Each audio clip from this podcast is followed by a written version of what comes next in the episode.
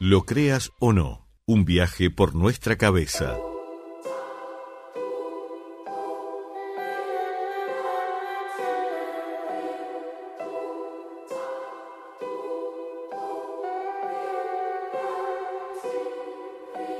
Lindo corazón, ¿qué es lo que te hicieron? La canción que estamos escuchando se llama Sobre mi tumba y es la canción que justamente identifica a esta nueva serie que desde hace ya un tiempo está publicada en la plataforma de Netflix y que se llama El Reino. Esta producción argentina con un gran elenco, ¿no? Con Diego Peretti a la cabeza, tiene a, Nancy Duplá, a Mercedes Morán, eh, realmente actores y actrices de primer nivel en una producción muy interesante que eh, se puede denominar como una suerte de thriller político que aborda el matrimonio entre la religión y la política, ¿no? El lobby de la religión en la política y de la política en la religión.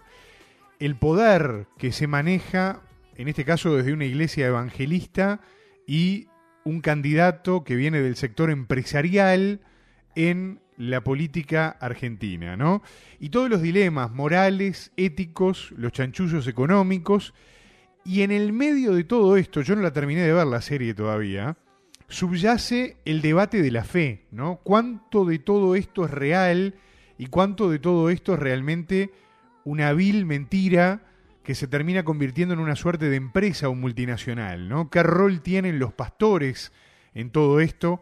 Etcétera, etcétera. Daría para hablar mucho más, pero ustedes no me quieren escuchar a mí.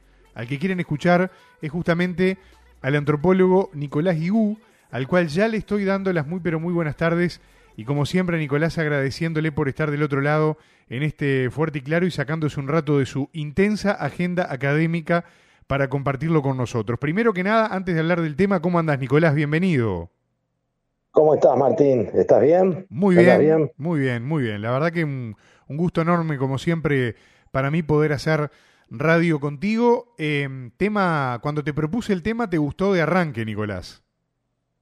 Sí, sí, me pareció muy interesante porque, bueno, es un tema que ya tiene, yo diría, una, un desarrollo importante en América Latina, ¿sí? Eh, la, el vínculo, digamos, entre religión y política, las nuevas vinculaciones que se están eh, generando eh, a partir de, las nuevas de las iglesias evangélicas, de los movimientos eh, conocidos como neopentecostales, bueno, es, es toda una, como, como decirte, es todo, es todo un espacio que ya, ya tiene un, un tiempo, es decir, no, no es algo nuevo, no es algo que está surgiendo con, con este film, este, este, este, con esta serie, perdón, esta serie recoge, digamos, un, una suerte de maridaje que se viene dando hace un tiempo importante en, en América Latina, ¿sí? que es esta relación este, entre religión y política en bajo clave evangélica, bajo clave eh, neopentecostal, ¿sí? Que ya te digo, este, trae elementos este, sumamente interesantes, ¿sí? para pensar, para pensar la política, para pensar lo religioso, para pensar la relación entre medios de comunicación, virtualidad y realidad. ¿sí? Claro. Hay muchos elementos para reflexionar desde diferentes lugares. Claro. Nicolás, en ese sí. matrimonio, en ese maridaje, ¿no? Este, entre, ah. entre la religión y la política, y en estos fenómenos que, a ver, como vos bien decís, no son nuevos, eh, hay, tienen bastante no. desarrollo, pero no por eso dejan de ser eh, impactantes, de alguna manera, por decirlo de alguna manera. ¿Cuál de, la, de las dos es el que sale más, más fortalecido? ¿La religión o la política? ¿Quién gana más? Porque acá en Uruguay, inclusive, bueno, perdón que te interrumpa, pero sí. recordarás, sí, sí, hubo algunos ensayos, ¿no? Yo recuerdo, por ejemplo, la precandidatura de la senadora Verónica Alonso, que quedó en el ostracismo, pero que en su momento tuvo un peso muy fuerte con las religiones, ¿no? Por, por, poner un ejemplo. Claro, pero de cualquier manera ya te, ya, ya te indica, digamos, un conjunto de relaciones que se, veían, se venían trazando desde antes y que este, en el caso, por ejemplo, de algunos sectores o algunos, este, algunas algunos liderazgos dentro del Partido Nacional, había este, una relación que se profundizó con, con, los evangélicos. Pero también en el Partido Colorado e inclusive en la izquierda también existen esos vínculos. Sí. ¿Sí? sí, Este, que a veces logran cristalizar en algún candidato. De hecho, bueno, ya tenemos varios evangélicos, nosotros tenemos varios evangélicos en el Parlamento. Tuvimos a Amarilla, que fue este presidente de la Cámara, eh, digamos, eh, la relación entre religión y política, si bien no, no tiene las características, claro, si vos lo comparás con Brasil, Brasil te llevó un presidente, Bolsonaro. Claro. Es decir, también esas series eh, recogen una cantidad de elementos muy concretos que mm, corresponden a la historia que pasó ayer, pero que se olvida rápidamente, digamos, el peso y la, digamos, la, relevancia que tuvieron corrientes evangélicas en, en la llegada de la presidencia de Bolsonaro fueron muy importantes. La incidencia en el Parlamento, inclusive en todo el proceso anterior a Bolsonaro. A ver, con esto eh, hay, que, complejizar un poco más eh, eh, el asunto. Con esto no quiero decir que las y todas las iglesias evangélicas tengan un tono, digamos, por así decirlo, ideológico determinado. Sí, hay, una, hay evidentemente una, heterogeneidad, pero bueno, hay un peso mayoritario de lo que se podría entender que abarca tendencias conservadoras de una sociedad, ¿sí? En varios niveles, en el sentido económico, en el sentido político, en el sentido moral, de ciertas moralidades que chocarían con, con en fin, con, con, ciertas perspectivas contemporáneas, ¿sí? Bueno, que tienen que ver con, los consensos que se han logrado a nivel mundial sobre ciertos derechos. Y bueno, todo eso está, está, está digamos, eh, presente en la realidad latinoamericana y estas series recogen, a mí me parece interesante porque no es el primer intento, en todo caso es el primer intento de Netflix, ¿sí? Pero haya habido varias series que justamente vinculan a lo religioso y lo político, inclusive películas, por la, digamos, en ese espacio del neopentecostalismo. ¿sí? También creo que hay que leer esta serie en esa clave, Martín. Es decir, es una producción más en torno al tema. Ahora, lo interesante también que estas iglesias han llegado a ser tan poderosas, Martín, que algunas tienen sus propias redes televisivas. Por ejemplo, la Regi Record en Brasil es de la Iglesia Universal del Reino de Dios, ¿sí? Que este, tiene unos capítulos muy interesantes sobre la Biblia y muy bien hechos, en muchos casos con una producción impresionante, muy buenas inversiones. Y, bueno, tiene una programación determinada, en fin, pero después de la Globo es la red más importante de Brasil. Impresionante. que ya no, solamente tenés, claro, ya no solamente tenés seriales o películas que dan cuenta del fenómeno de la vinculación eh, de lo religioso y lo político en el, espacio del neopentecostalismo, sino que las propias iglesias neopentecostales tienen sus propias redes, que es mucho más que tener un canal, ¿no? Estamos hablando, este, en fin, de, complejos comunicacionales. Claro, que, que justamente en esos complejos comunicacionales son en donde logran esa llegada tan masiva, que después también responde a otro elemento interesante, ¿no? Que es el tema de la fe, Nicolás, que ahí capaz que todavía nos podemos meter más en tu mundo de la antropología, porque hay una ausencia de confianza en un montón de cosas que hace que este tipo de experiencias de fe, porque en definitiva ese es el negocio que está de fondo, el negocio de la fe, termine siendo algo muy atractivo para, para millones de personas en todo el continente, ¿no? Sí, y aparte para personas en muchos casos muy golpeadas, ¿eh? tanto social como económicamente. Es decir, eh, no, si bien hay sectores de clase media y sectores, eh, digamos, altos de la sociedad, mayoritariamente este, esta, este, esta, este espacio de lo religioso y de lo político en el mapa evangélico ni neopentecostal eh, sobre todo remite a, sectores populares y sectores pauperizados de América Latina. Y eso también creo que es importante. ¿Por qué, digamos, llegan determinados movimientos religiosos? ¿Por qué hay otros que no? ¿Sí? Ah, me, otra me decía un amigo católico, me dice, porque si va el cura tal, al lado de tal diputado, no lo vota nadie. Ahora, si va el pastor tal, puede llevar unos miles de votos. Y es cierto. Y es cierto. Entonces también es todo un fenómeno de la estructuración de lo político, en la cual no es casualidad que aparezca, digamos, como, como religión en esa serie eh, el mundo evangélico, como espacio religioso el mundo evangélico. Bueno, de alguna, de alguna manera, de alguna manera el pastor eh, es una figura que está muy ligada a ese personaje eh, que está legitimado por una comunidad, ¿no? Y que también el político le abre un montón de puertas, o que el político, para que le abran esas puertas, lo termina catapultando de alguna manera también al pastor, ¿no? Exactamente, por eso te decía lo que me decía este amigo católico, en realidad, para, para, para digamos, este, los sujetos políticos puede ser la entrada de determinados mundos sociales, comunidades, es decir, es un nicho. Este, y ahí empiezan, este, bueno, las negociaciones, las, las vinculaciones en torno a, la captación de esos sectores de votantes que ya, y eso es interesante, es el impacto de lo religioso sobre lo político, ya están direccionadas. Y los grados de adhesión, este, justamente eh, entre fieles y, y, pastores, es muy alto. Los grados de adhesión quiere decir política. Es decir, el pastor dice, hay que votar a tal y, una parte importante y mayoritaria de la comunidad religiosa que lo apoya va a tener esa fidelidad en el voto. ¿sí? Impresionante, ¿no? Que también es un fenómeno que tiene, no sé, 30 años, 40 años.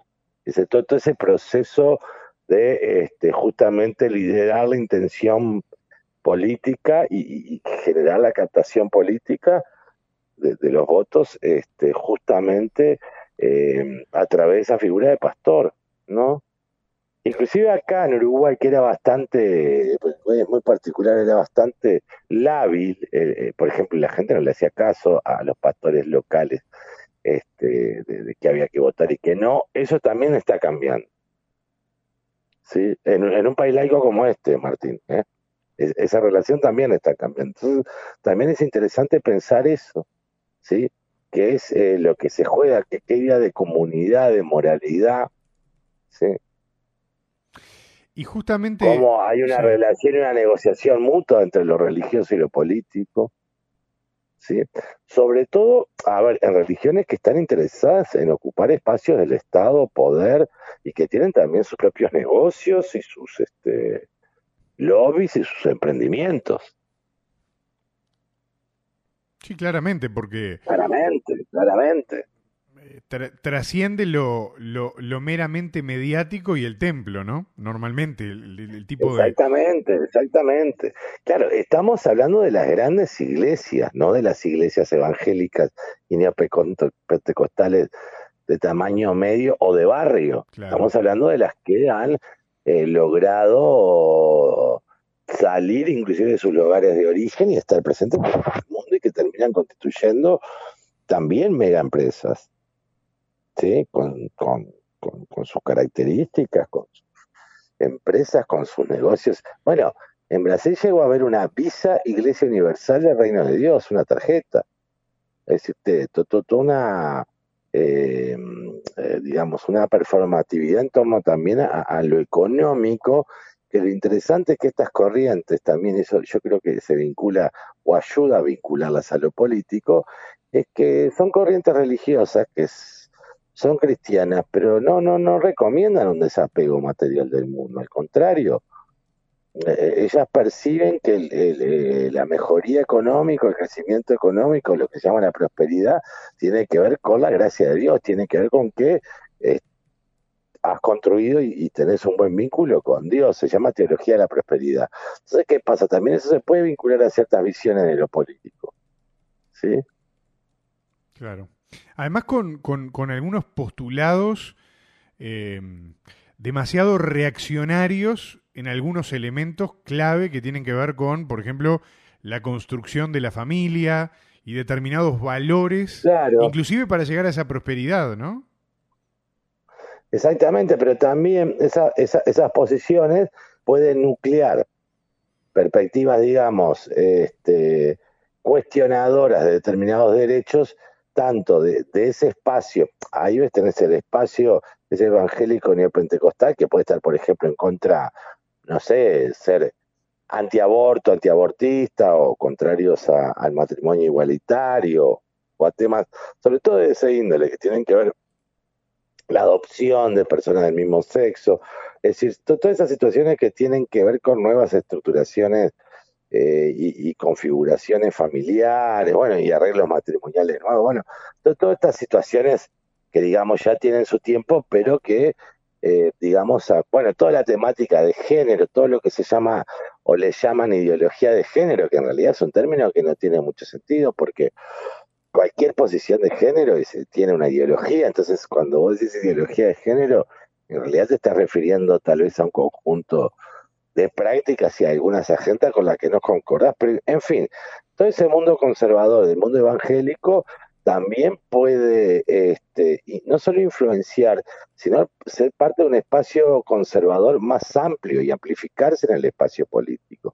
Por eso también a veces atraen esta relación entre lo religioso y lo político, atraen votos que tal vez compartan, por ejemplo, no sé, la visión contraria al aborto, por ejemplo, ¿no? Y eso no quiere decir que necesariamente sean evangélicos, sino que eligen ese espacio de votación. Y eso le permite una alianza particular. ¿Sí? Sí, como suele pasar con las alianzas en general, ¿no? Que no son totales, son parciales de determinados temas, ¿no? Claro, y bueno, y a veces las iglesias construyen sus propios partidos políticos, este, o, son mayoritarias en un partido político, a veces apoyan determinadas corrientes políticas, pero eso está más o menos establecido.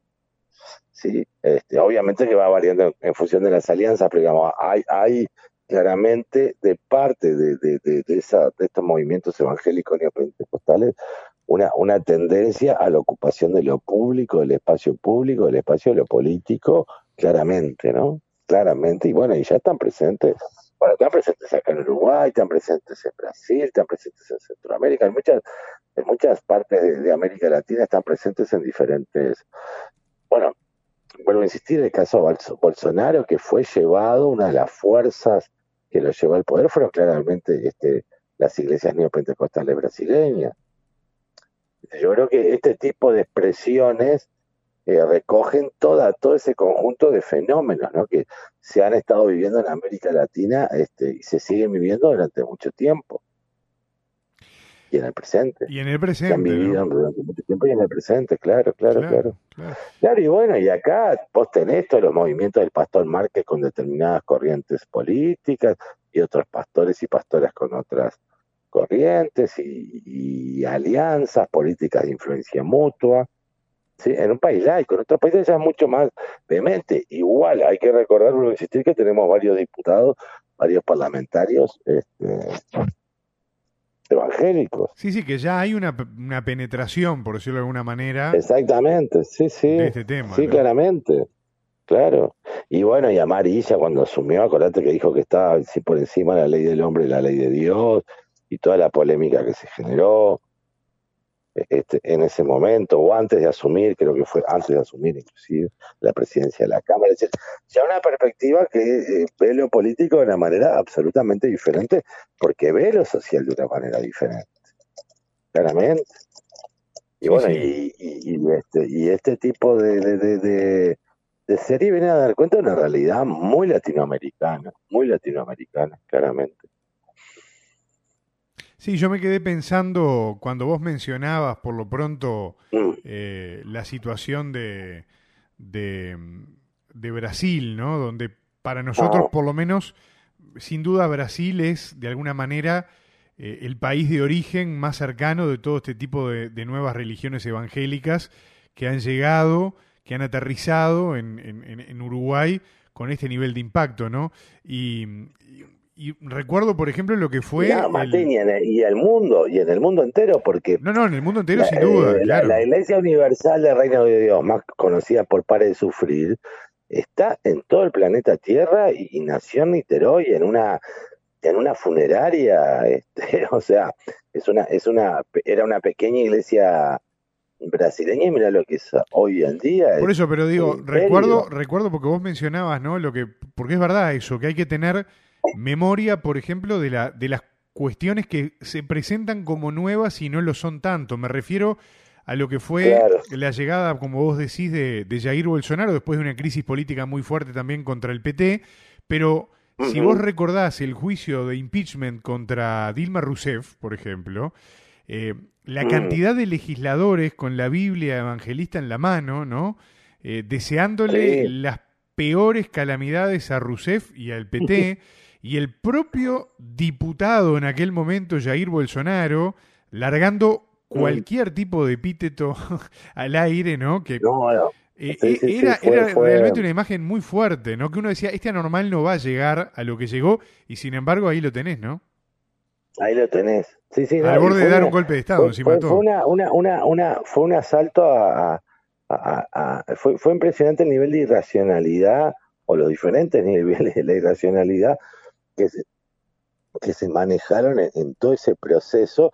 Y bueno, y ahí tenés justamente la cristalización y la activación radical, radicalizada de, de, de, ese, de esas corrientes evangélicas neopentecostales conservadoras. Claro, lo que te decía antes, no, no, es, no es que todas las corrientes pentecostales sean conservadoras, pero mayoritariamente lo son. Eso no hay la menor duda.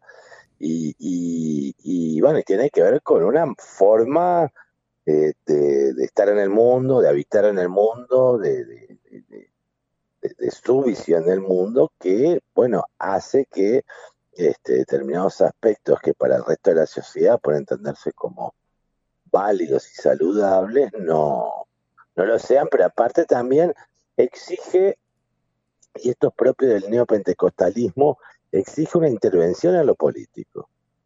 Porque los pentecostales clásicos en general, en todo el mundo, y también acá en América Latina, tenían esa visión de que lo mundano, lo, lo político es lo mundano, ¿sí? Entonces lo mundano es, siempre, digamos, aquello degradado, oscuro, demoníaco, incluso entonces no eran este, personas que actuaran en, la dimensión política, para nada, era al contrario, se retiraban del mundo, no intervenían en política.